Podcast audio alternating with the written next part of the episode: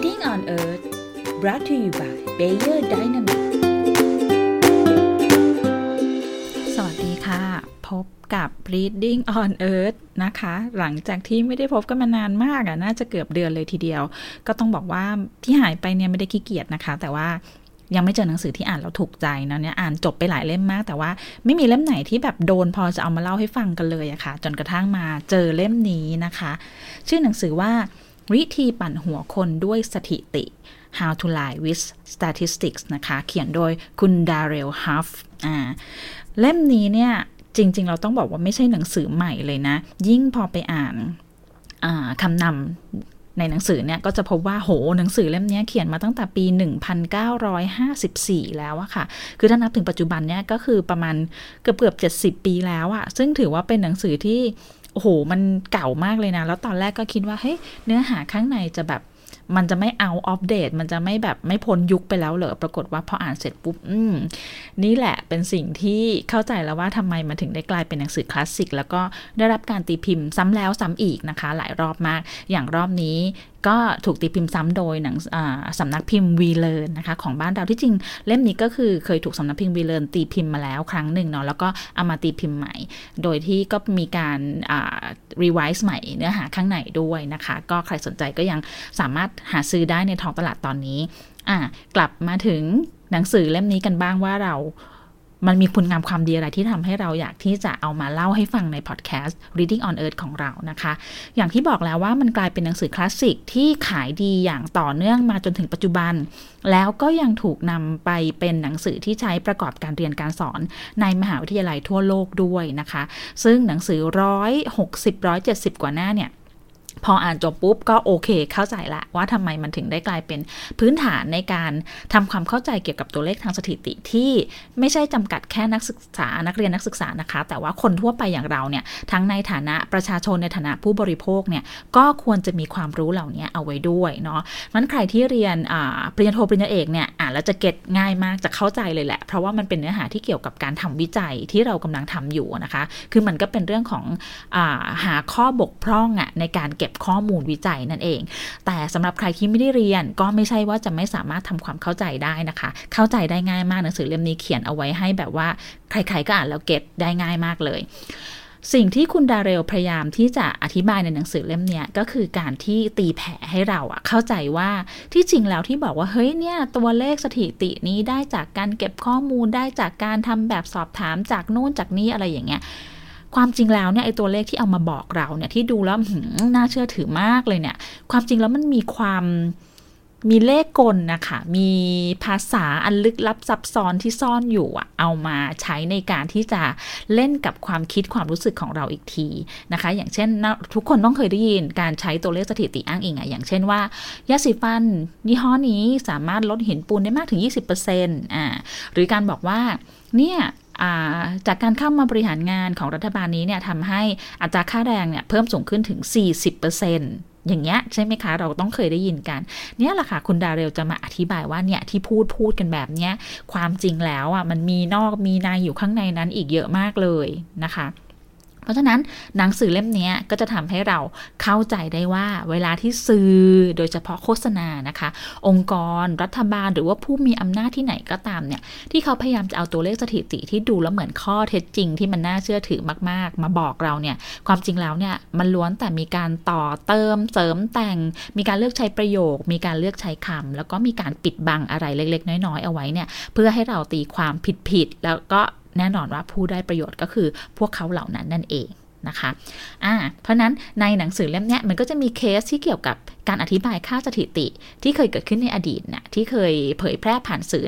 ดังๆเคสดังๆเยอะแยะเลยนะคะแล้วก็เอามาเรียกว่าเอามาแฉดีไหมเอามาอธิบายให้เราฟังค่ะว่าเนี่ยไอ้เบื้องหลังตัวเลขพวกนี้ความจริงแล้วมันเป็นแบบนี้นะแล้วพอเราอ่านเสร็จเราก็แบบขนาดเราเป็นคนที่ทำคือพอมีความรู้เกี่ยวกับเรื่องวิจัยอยู่บ้างนะอ่านแล้วก็ยังแบบจริงเป็นสิ่งที่แบบบางทีเรานึกไม่ถึงว่ามันได้ตัวเลขมาแบบนี้อย่างเงี้ยนะคะเพราะฉะนั้น อยากให้ไปอ่านเองมันสนุกแต่ว่าในพอดแคสต์เนี้ยก็จะหยิบขึ้นมาสัก 2-3 เคสเอามาเล่าให้ฟังนะคะว่ามันจะทำให้เราเรียกว่าไงปรับ mindset เกี่ยวกับการทำความเข้าใจตัวเลขพวกเนี้ยขึ้นนะคะให้มันเข้าใจมากขึ้นมาดูตัวอย่างแรกกันก่อนเลยนะคะเมื่อประมาณปีอย่างที่บอกหนังสือมัน70ปีแล้วนะเพราะฉะนั้นตัวอย่างบางตัวอย่างในเล่มอ่ะมันก็อาจจะยังเก่าอยู่นะคะอย่างเช่นเขาบอกว่าในปี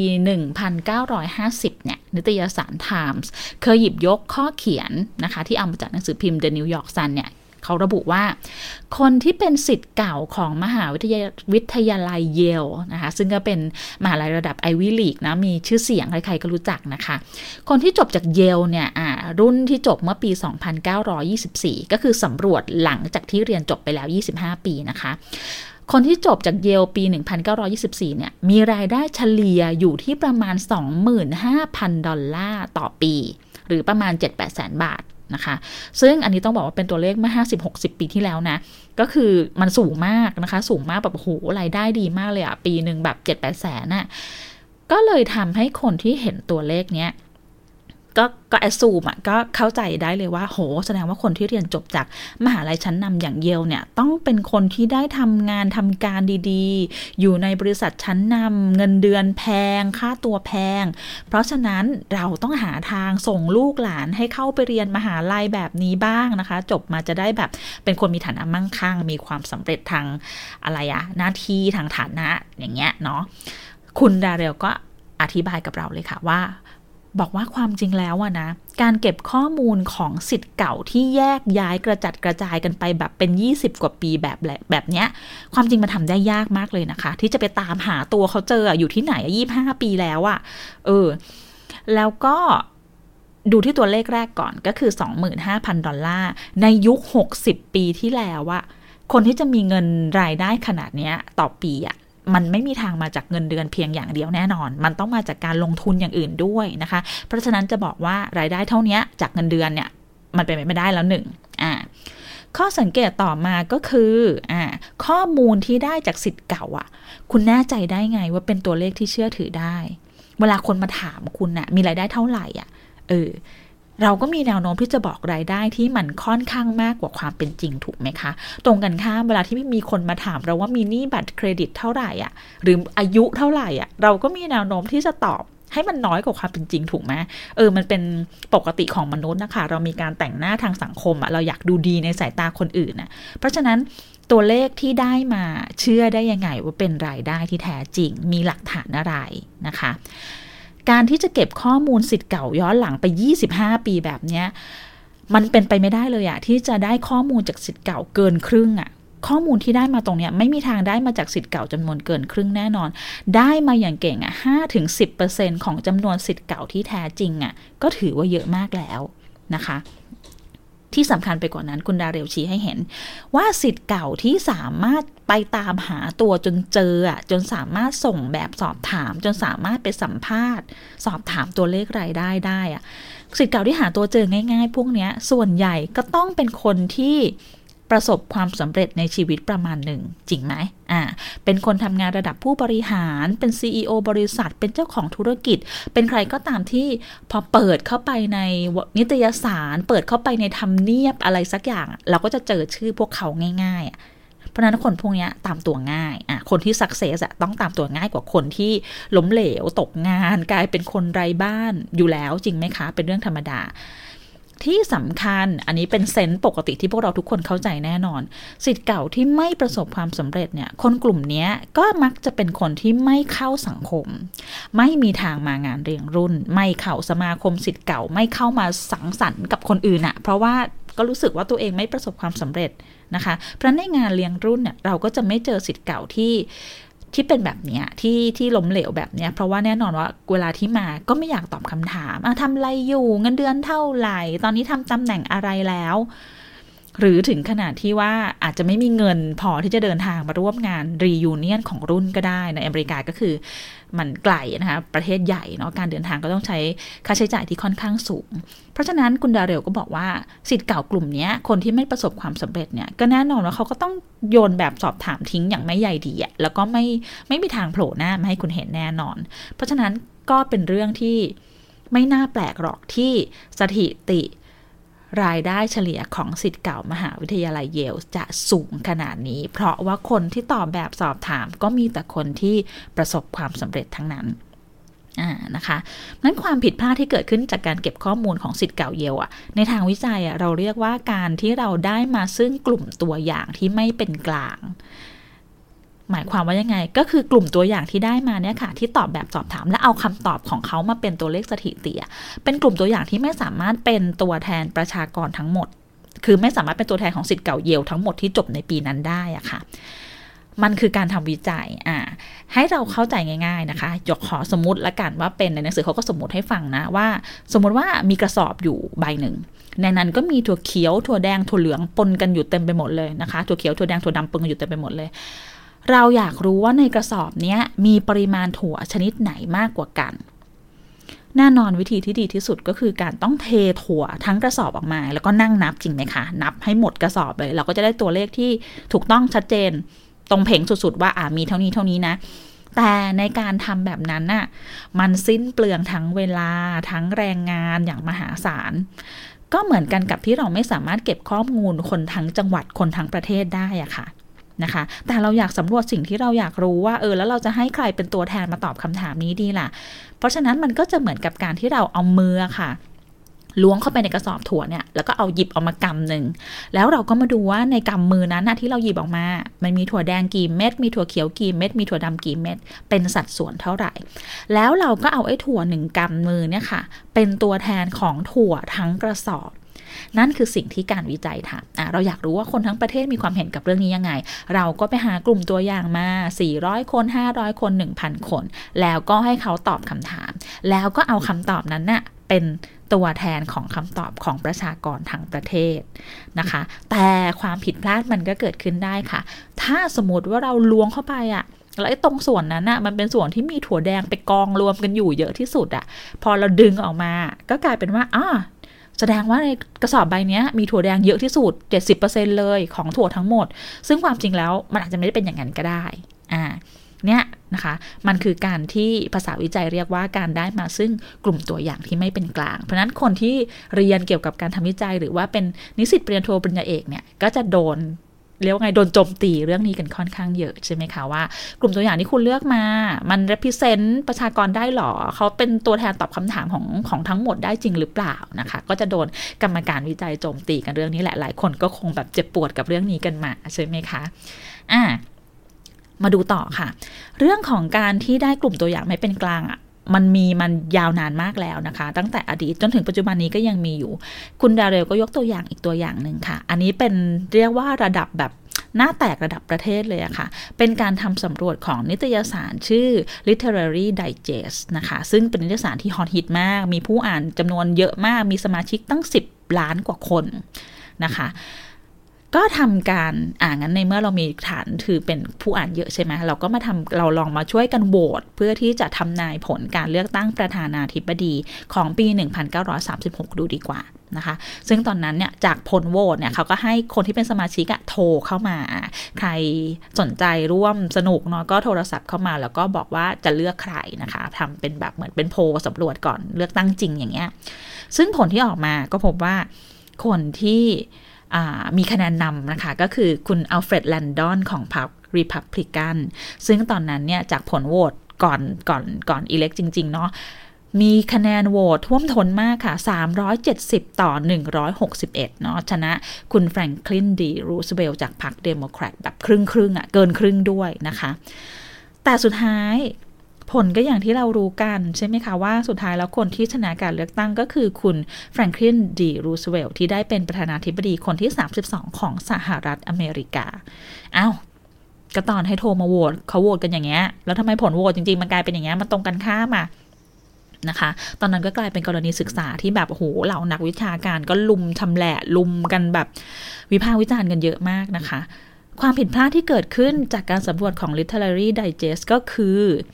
เนื่องจากกลุ่มผู้อ่านที่เป็นสมาชิกนิตยสารนะคะส่วนใหญ่แล้วเป็นคนที่มีฐานะค่อนข้างดี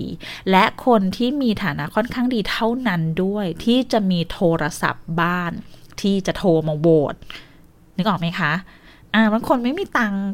ก็ไม่มีตังค์อ่ะไม่สามารถมีเครื่องโทรศัพท์ไปโหวตได้อ่ะไม่มีเงินที่จะสมัยก่อนมันก็ไม่ได้มีโทรศัพท์สาธารณะเหมือนยุคเราเนาะปี1930กว่าแบบเนี้ยมันก็จะมีแต่ชนชั้นกลางระดับสูงหรือไม่ก็คนรวยๆที่โทรมาโหวตกับนิตยสารซึ่งคนรวยกลุ่มเนี้ยไม่ได้เป็นกลุ่มตัวอย่างที่สามารถเป็นตัวแทนประชาชนที่มีสิทธิ์ออกเสียงเลือกตั้งได้นะคะมันในความเป็นจริงแล้วคนที่มีสิทธิ์ออกเสียงเลือกตั้งส่วนใหญ่เป็นชนชั้นแรงงานนะคะสุดท้ายคุณแฟรงคลินดีรูสเวลต์จากเดโมแครตก็เลยชนะไปแล้วก็โพลของ Literary Digest ก็หน้าแตกไปในตอนนั้นคุณดาเรลยังเล่าให้เราฟังต่อด้วยว่ามันมีอีกอย่างหนึ่งนะที่เราควรเข้าใจเรื่องของสถิติอันเนี้ยท่อนนี้เป็นท่อนที่ค่อนข้างยากแต่จะพยายามอธิบายให้เข้าใจกันนะคะใครที่เรียนเลขมาเนี่ยฟังแล้วน่าจะเก็ทแหละเขาหรือคนที่เข้าใจสถิติพื้นฐานนะฟังเราต้องเก็ทแน่นอนนะคะแต่สำหรับคนที่เก็ทเลขอาจจะขั้นเนื้อขั้นตัวเล็กน้อยนะคะแต่เราจะพยายามอธิบายให้เข้าใจง่ายๆเนาะเขาบอกว่าค่าเฉลี่ยทางสถิติอ่ะมันมี3ตัวมันอยู่ที่ว่าใครจะเลือกเอาตัวไหนมานำเสนอ3ตัวที่ว่านั้นก็คือ mode mean median ใครพอจะระลึกได้ไหมคะว่าเราเคยเรียนมานะสมัยมัธยมเราเรียนเรื่องพวกนี้นะคะ mean ก็คือค่าเฉลี่ยเลขคณิต mode ก็คือค่าเฉลี่ยฐานนิยมแล้วก็ median ก็คือค่าเฉลี่ยมัธยฐานเชื่อไหมคะว่าสถิติของคนกลุ่มเดียวกันนะที่เก็บโดยค่าสถิติ3ตัวนี้ออกมาไม่เท่ากันนะคะลองนึกภาพดูนะมีคนจำนวน25คนนะคะเราจะไปสำรวจรายได้เฉลี่ยของคนกลุ่มนี้กันนะคะ25คนคนที่มีรายได้สูงสุดคือ 45,000 บาทน้อยที่สุดคือ 2,000 บาทแล้วที่เหลือก็จะเป็นแบบ3,000 บ้าง 5,000 บ้างจำนวนต่างๆมีคนได้ 45,000 อยู่สัก2คนมีคนได้30,000 อยู่สัก4คนมีคนได้ 2,000 บาทอยู่10คนอะไรแบบเนี้ยนะคะประมาณนี้พยายามยกตัวอย่างเนาะถ้าเราคิดเป็นค่าเฉลี่ยเลขคณิตหรือเป็น means มันก็คือการเอารายได้ของทุกคนรวมกันแล้วก็หารด้วย25ใช่ไหมคะนี่คือการหาค่าเฉลี่ยง่ายๆที่เราคุ้นเคยกันสมมติว่ากลุ่มเนี้ยเอารายได้ของ25คนมารวมกันนะแล้วก็หารด้วย25ที่จริงสูตรมันล้ำลึกกว่านั้นนะแต่เราอธิบายกันง่ายๆนะคะสมมติว่าตัวเลขค่าเฉลี่ยเป็นค่า mean ออกมาที่ 5,000 บาทก็เท่ากับว่ากลุ่มเนี้ยมีรายได้เฉลี่ยอยู่ที่คนละ 5,000 บาทแต่ถ้าเราไปคำนวณด้วยเลขค่าเฉลี่ยฐานนิยมหรือโหมดซึ่งค่าเฉลี่ยฐานนิยมก็ตามชื่อเลยค่ะก็คือเลขไหนนิยมที่สุดก็คือเลขนั้นแหละคือค่าเฉลี่ยสมมุติว่า25คนเนี้ยมีคนที่มีรายได้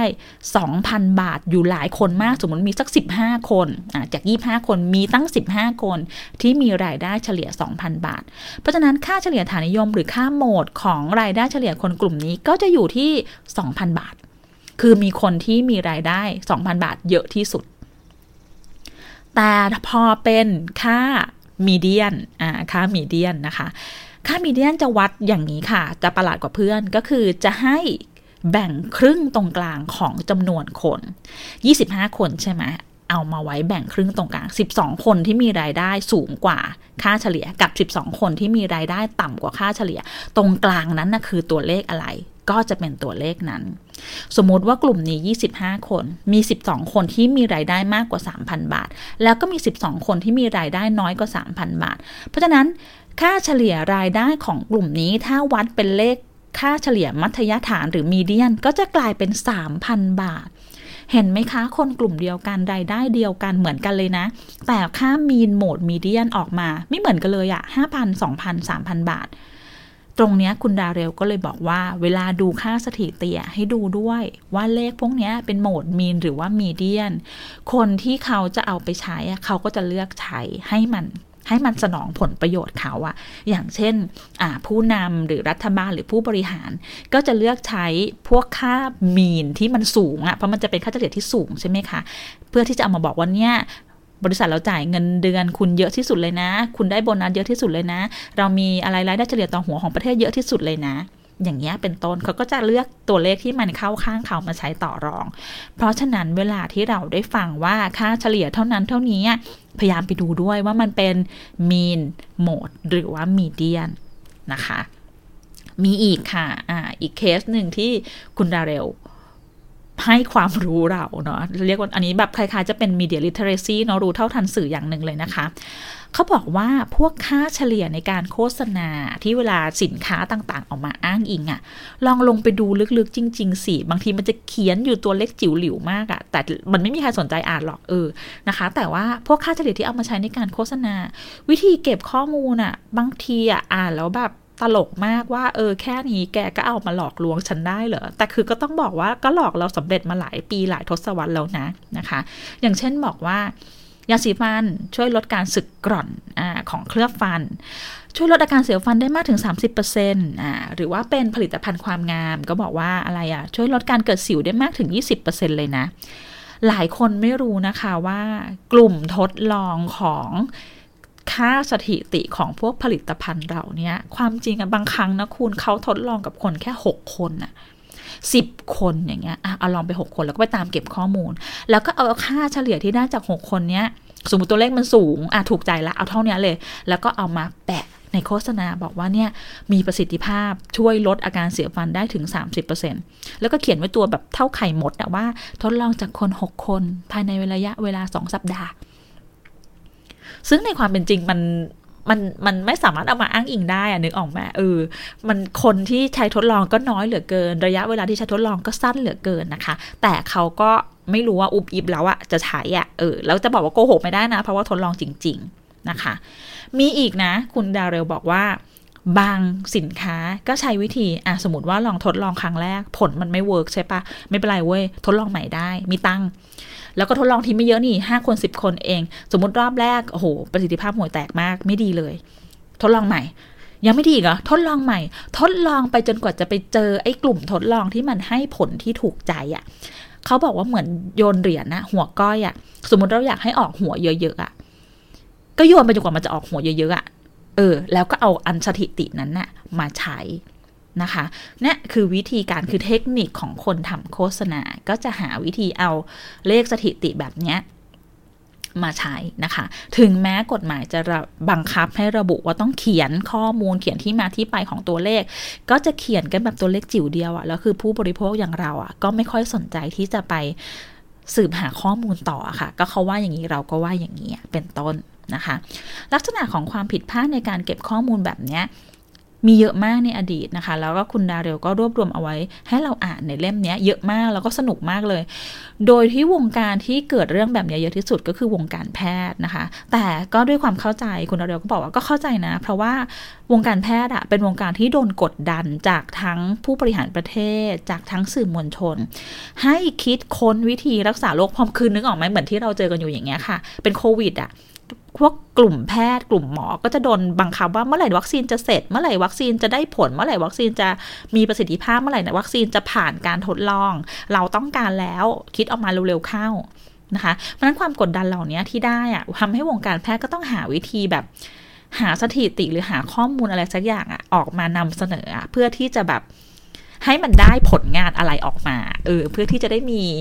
มีความก้าวหน้าในการในวิทยาการทางการแพทย์ออกมาเพื่อจะลดความกดดันเหล่านี้ที่เกิดขึ้นนะคะมันความผิดพลาดที่เกิดขึ้นในอดีตจากการเก็บข้อมูลด้วยสถิติลักษณะอย่างเงี้ยในวงการแพทย์ก็จะมีเยอะมากยกตัวอย่างเช่น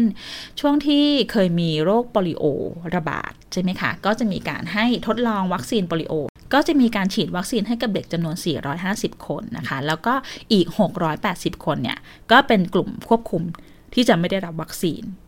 หลังจากการทดลองก็ปรากฏว่าเฮ้ยเด็กที่ได้รับวัคซีนไม่มีใครป่วยเป็นโปลิโอเลยก็เอามาเขียนสรุปผลกันว่าแสดงว่าวัคซีนได้ผลมีประสิทธิภาพอย่างเงี้ยนะคะซึ่งคุณดาเรลบอกว่าถ้าลองไปพิจารณาในความเป็นจริงแล้วอัตราการเกิดโรคโปลิโอมันต่ำมากเลยนะคือไม่ใช่ว่าเกิดมันจะเป็นกันแบบครึ่งๆหรือว่าโห10คนเป็น5คนอะไรอย่างเงี้ยไม่ใช่อัตราการเกิดโรคโปลิโอมันต่ำอยู่แล้วเพราะฉะนั้นการที่เด็กที่ได้รับวัคซีนจะไม่เป็นโปลิโอก็เป็นเรื่องปกติแล้วมันเป็นการทดลองกับเด็กแค่ไม่กี่ร้อยคนแบบนี้มันก็ไม่ได้บ่งบอกว่าวัคซีนมันมีประสิทธิภาพแต่ว่าวงการแพทย์ก็ต้องทดลองแล้วก็ต้องเอาผลไปนำเสนอค่ะเพื่อที่จะบอกว่าเฮ้ยเนี่ยมันมีความก้าวหน้านะวัคซีนของเราแบบมีประสิทธิภาพดีขึ้นแล้วนะประมาณอย่างเงี้ยนะคะมีเคสสนุกอีกเยอะแยะนะคะในเล่มเนี่ยก็อยากจะให้ไปลองอ่านกันอย่างเช่นว่าการเก็บ สถิติรายได้ของครูอย่างเงี้ยถ้าเป็นแบบผู้บริหารใช่ไหมก็ผู้บริหารรัฐผู้บริหารประเทศอย่างเงี้ยก็จะไปเก็บสถิติรายได้ของครูในชนบทแล้วก็บอกว่าเนี่ยมีค่าเฉลี่ยมีรายได้เท่านี้นะพอหลังจากที่เข้ามาบริหารคราวนี้ไปเก็บสถิติรายได้ของครูในเมืองใหญ่แล้วก็เอามาโชว์เราแล้วก็บอกว่าเนี่ยเห็นไหมรายได้ของครูเพิ่มสูงขึ้นนะจ๊ะหลังจากที่ฉันเข้ามาทำงานเป็นวิธีแบบนี้ก็มีนะคะหรืออันนี้ตลกมากเลยก็คืออะไรอะเรื่องของที่เขาบอกว่าผู้หญิงที่เข้าไปเรียนในมหาวิทยาลัยส่วนใหญ่ผมว่าไม่แต่งงานหรือไม่ก็แต่งงานช้าหรือแบบที่เขาใช้คำว่าขึ้นคานอย่างเงี้ยนะคะเขาก็บอกว่าเนี่ยเห็นไหมก็ไปตีความกันว่าแสดงว่าผู้หญิงที่เรียนมหาลัยก็คือเรียนเราจะไม่ได้แต่งงานนะคือตอนนั้นก็มีการต่อต้านนะคะสมัยที่เฟมินิสต์ยังไม่เฟื่องฟูเราก็จะมีการต่อต้านการที่ลูกสาวผู้หญิงออกจากบ้านไปเรียนหนังสือไม่ยอมอยู่ทำงานบ้านนะคะก็จะบอกว่าเนี่ยถ้าคุณไปเรียนหนังสือไปเรียนต่อมหาวิทยาลัยคุณจะไม่ได้แต่งงานนะทั้งที่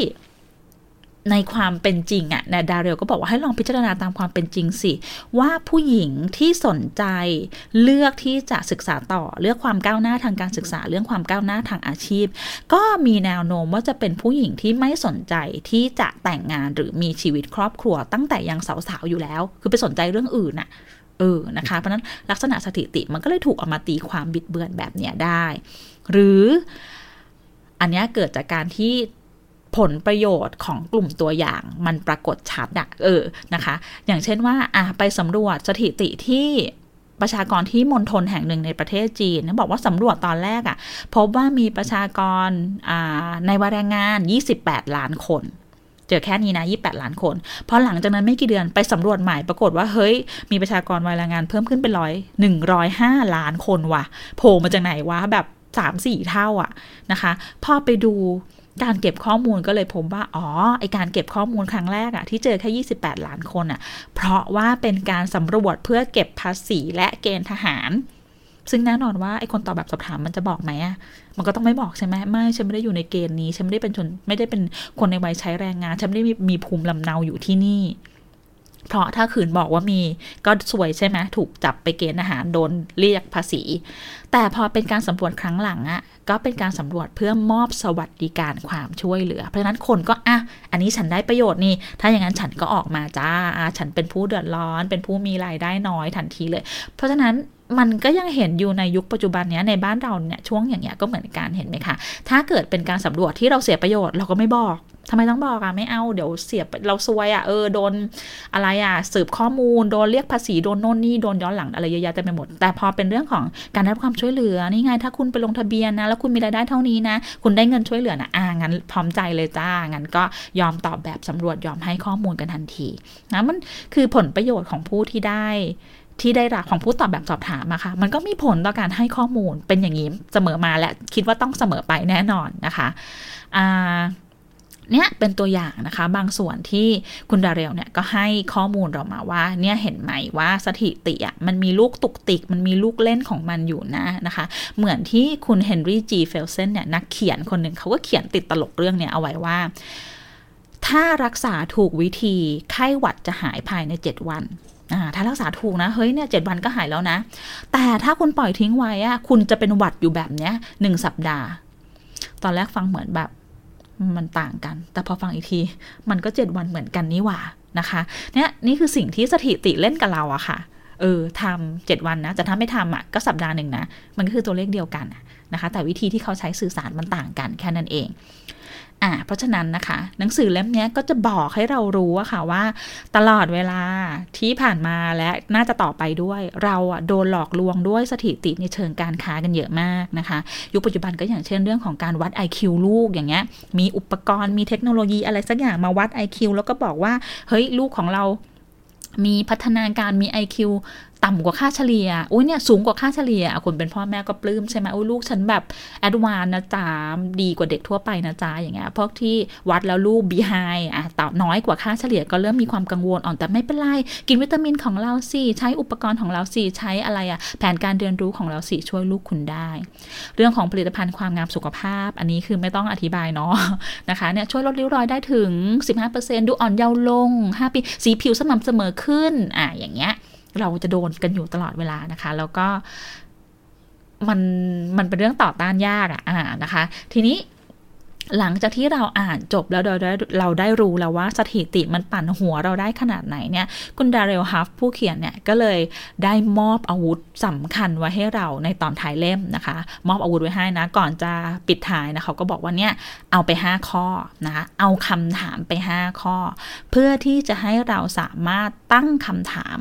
กับตัวเลขสถิติอะไรก็ตามที่มันถูกนำเสนออยู่ตรงหน้าเราได้นะคะหัดถามคำถาม5ข้อนี้ให้เป็นแล้วมันจะทำให้เรารู้เท่าทันตัวเลขสถิติคำถามข้อแรกใครเป็นคนพูดอันนี้เก็ตง่ายมากเลยนะเข้าใจง่ายมากพอเรารู้แล้วว่าใครเป็นคนพูดเราก็สามารถที่จะตั้งสมมติฐานได้เลยว่างั้นแสดงว่าสถิติที่เขาเลือกมาต้องเป็นสถิติที่ให้ประโยชน์กับตัวเขาจริงไหมคะรัฐบาลก็ย่อมเลือกตัวเลขที่แสดงถึงความรุ่งเรืองทางเศรษฐกิจนายจ้างก็ต้องย่อมเลือกตัวเลขสถิติที่บ่งบอกว่าเฮ้ยเราจ่ายสวัสดิการคุณดีเราให้โบนัสคุณสูงมหาวิทยาลัยก็ย่อมเลือกตัวเลขที่บ่งบอกว่าบัณฑิตของตัวเองเรียนจบไปแล้วประสบความสำเร็จจริงปะนะคะนั้นเลขที่มันไม่ดีเลขที่มันอะไรอะทำให้เขาเสียประโยชน์เขาก็ต้องไม่บอกเพราะนั้นไปดูก่อนใครพูดแล้วคุณจะรู้ว่าทำไมเขาถึงเลือกใช้สถิตินี้แล้วคุณก็ไปดูต่อว่าอ้าวแล้วสถิติอื่นๆที่มันเกี่ยวข้องกับเรื่องนี้ที่เขาพูดที่คนอื่นพูดอะมันว่าไงบ้างนะคะข้อ2แล้วไอ้คนพูดอะรู้ได้ไงนะคะเนี่ยเป็นสิ่งที่ดาเรลบอกเรามาตลอดเล่มว่าไปดูด้วยไอ้ที่ตัวเลขที่ได้มาไปได้มายังไงนะคะส่วนใหญ่แล้วอะวิธีสำรวจอะมันจะเป็นตัวที่บอกเราได้ดีมากอะว่าไอ้สถิติเนี้ยมันเชื่อถือได้หรือเปล่าแต่แน่นอนว่าเขาก็จะปิดบังเราอะค่ะจะไม่บอกเราง่ายๆหรอกต้องพยายามไปหาเอาเองอย่างเช่นเคยมีบริษัทสำรวจส่งแบบสอบถามไปยังบริษัท 1,200 แห่งว่าคุณมีการขึ้นราคาสินค้าหรือเปล่าโน่นนี่ปรากฏมีบริษัทติดต่อกลับมาจอมตอบแบบสอบถามส่งกลับมาแค่14แห่งเองค่ะแถมยังเป็นคำตอบที่แบบว่าแน่นอนก็ต้องบอกว่าเปล่าไม่ได้ขึ้นเรายังคงไว้ซึ่งจรรยาบรรณเพื่อประโยชน์ของผู้บริโภคบริษัทที่ทำการสำรวจก็เอาตัวเลขแค่14แห่งที่ตอบกลับมาเนี่ยมาตกแต่งซะสวยหรูเลยแล้วก็เอามานำเสนอให้เรานะคะคุณดาเรลบอกว่าเนี่ยรอบตัวคุณน่ะมีสถิติกำมารอแบบนี้อยู่เยอะมากแล้วคนส่วนใหญ่ก็พร้อมที่จะเชื่อด้วยนะคะข้อ3มันขาดอะไรไปมันขาดอะไรไปคือทุกอย่างมันต้องมีองค์ประกอบของมันนะคะมันจะมีแค่ตัวเลขเนี้ยขึ้นมาเดี่ยวๆไม่ได้อย่างเช่นเขาบอกสถิติมาอย่างนี้เราต้องไปดูข้อมูลดิบจริงๆว่ามันเป็นยังไงมันสะท้อนออกมาแล้วเป็นตัวเลขสถิติที่บอกหรือเปล่านะคะยกตัวอย่างเช่นสมัยก่อนตอนที่มหาวิทยาลัยจอห์นฮอปกินเนี่ยเปิดรับนักศึกษาหญิงใหม่ๆตอนนั้นคนก็ต่อต้านกันเยอะมากก็มีคนเอาสถิติออกมาเป็นอะไรกับการศึกษาของผู้หญิงเนาะพยายามต่อต้านกันจังเลยก็มีคนเอาสถิติเอาข้อมูลออกมาบอกว่าเนี่ยนักศึกษาหญิงที่จอห์นฮอปกินเนี่ยแต่งงานกับอาจารย์ในคณะตัวเองอะถึง 33% อู้ตายแล้วเธอตกลงไปเรียนหรือไปทำอะไรจ๊ะใช่ไหมแล้วคนก็เริ่มมีความรู้สึกไม่ดีต่อนักศึกษาหญิงละแต่พอไปหาข้อมูลดิบอะนะคะไปหาข้อมูลดิบมาก็พบว่า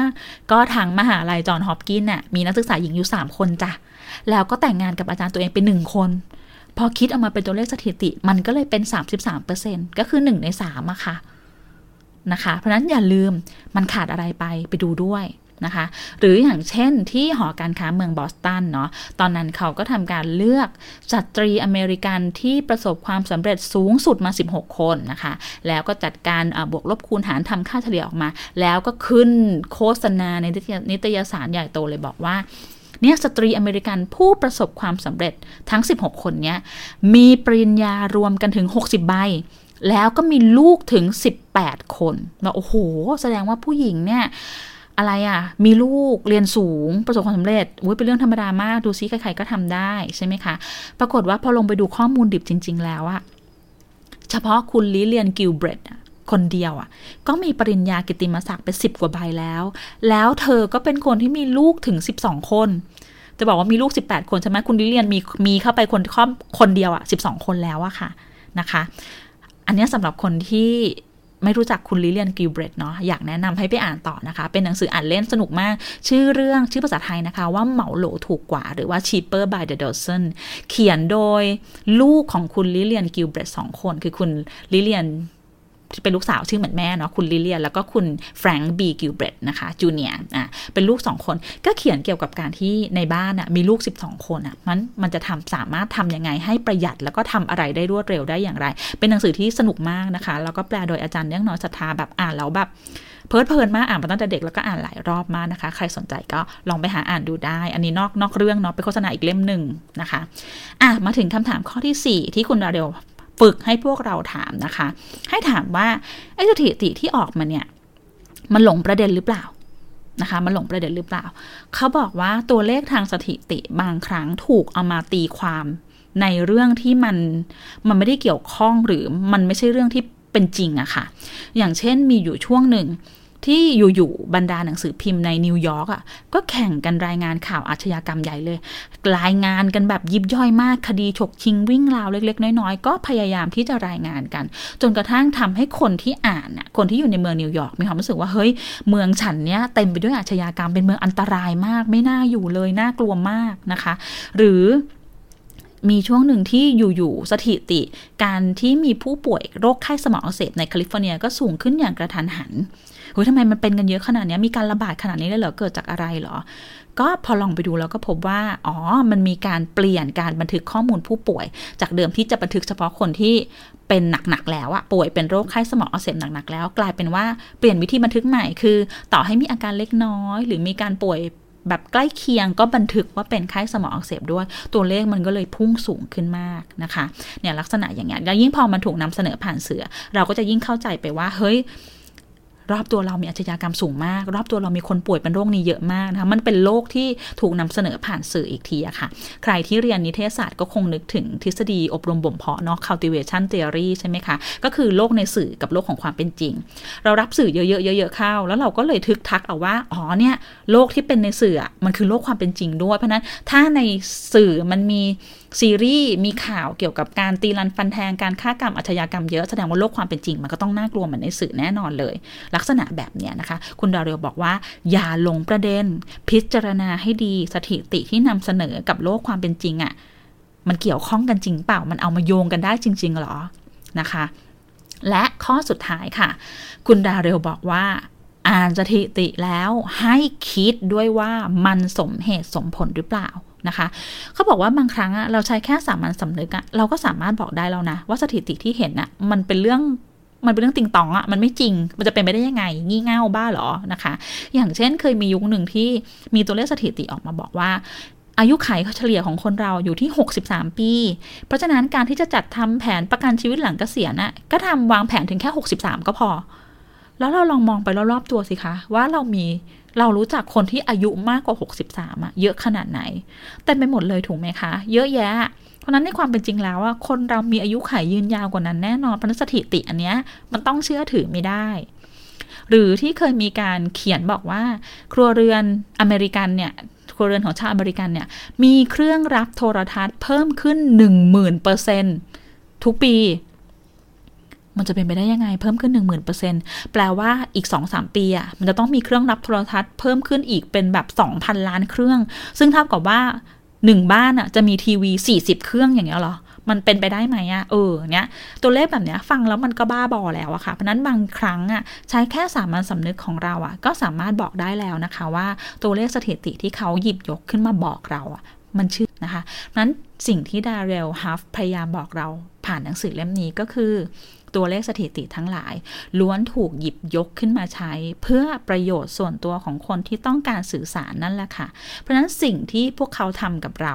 บางครั้งมันก็ไม่ต่างจากนักต้มตุ๋นดีๆนี่เองนะคะเพราะฉะนั้นสิ่งที่เราในฐานะประชาชนในฐานะผู้บริโภคควรทำก็คือการเรียนรู้ศึกษาแล้วก็ป้องกันตัวของเราเองดีกว่าค่ะนะคะฝากไว้เท่านี้ค่ะสำหรับวิธีปั่นหัวคนด้วยสถิติอย่าลืมไปลองมาหาอ่านกันนะคะ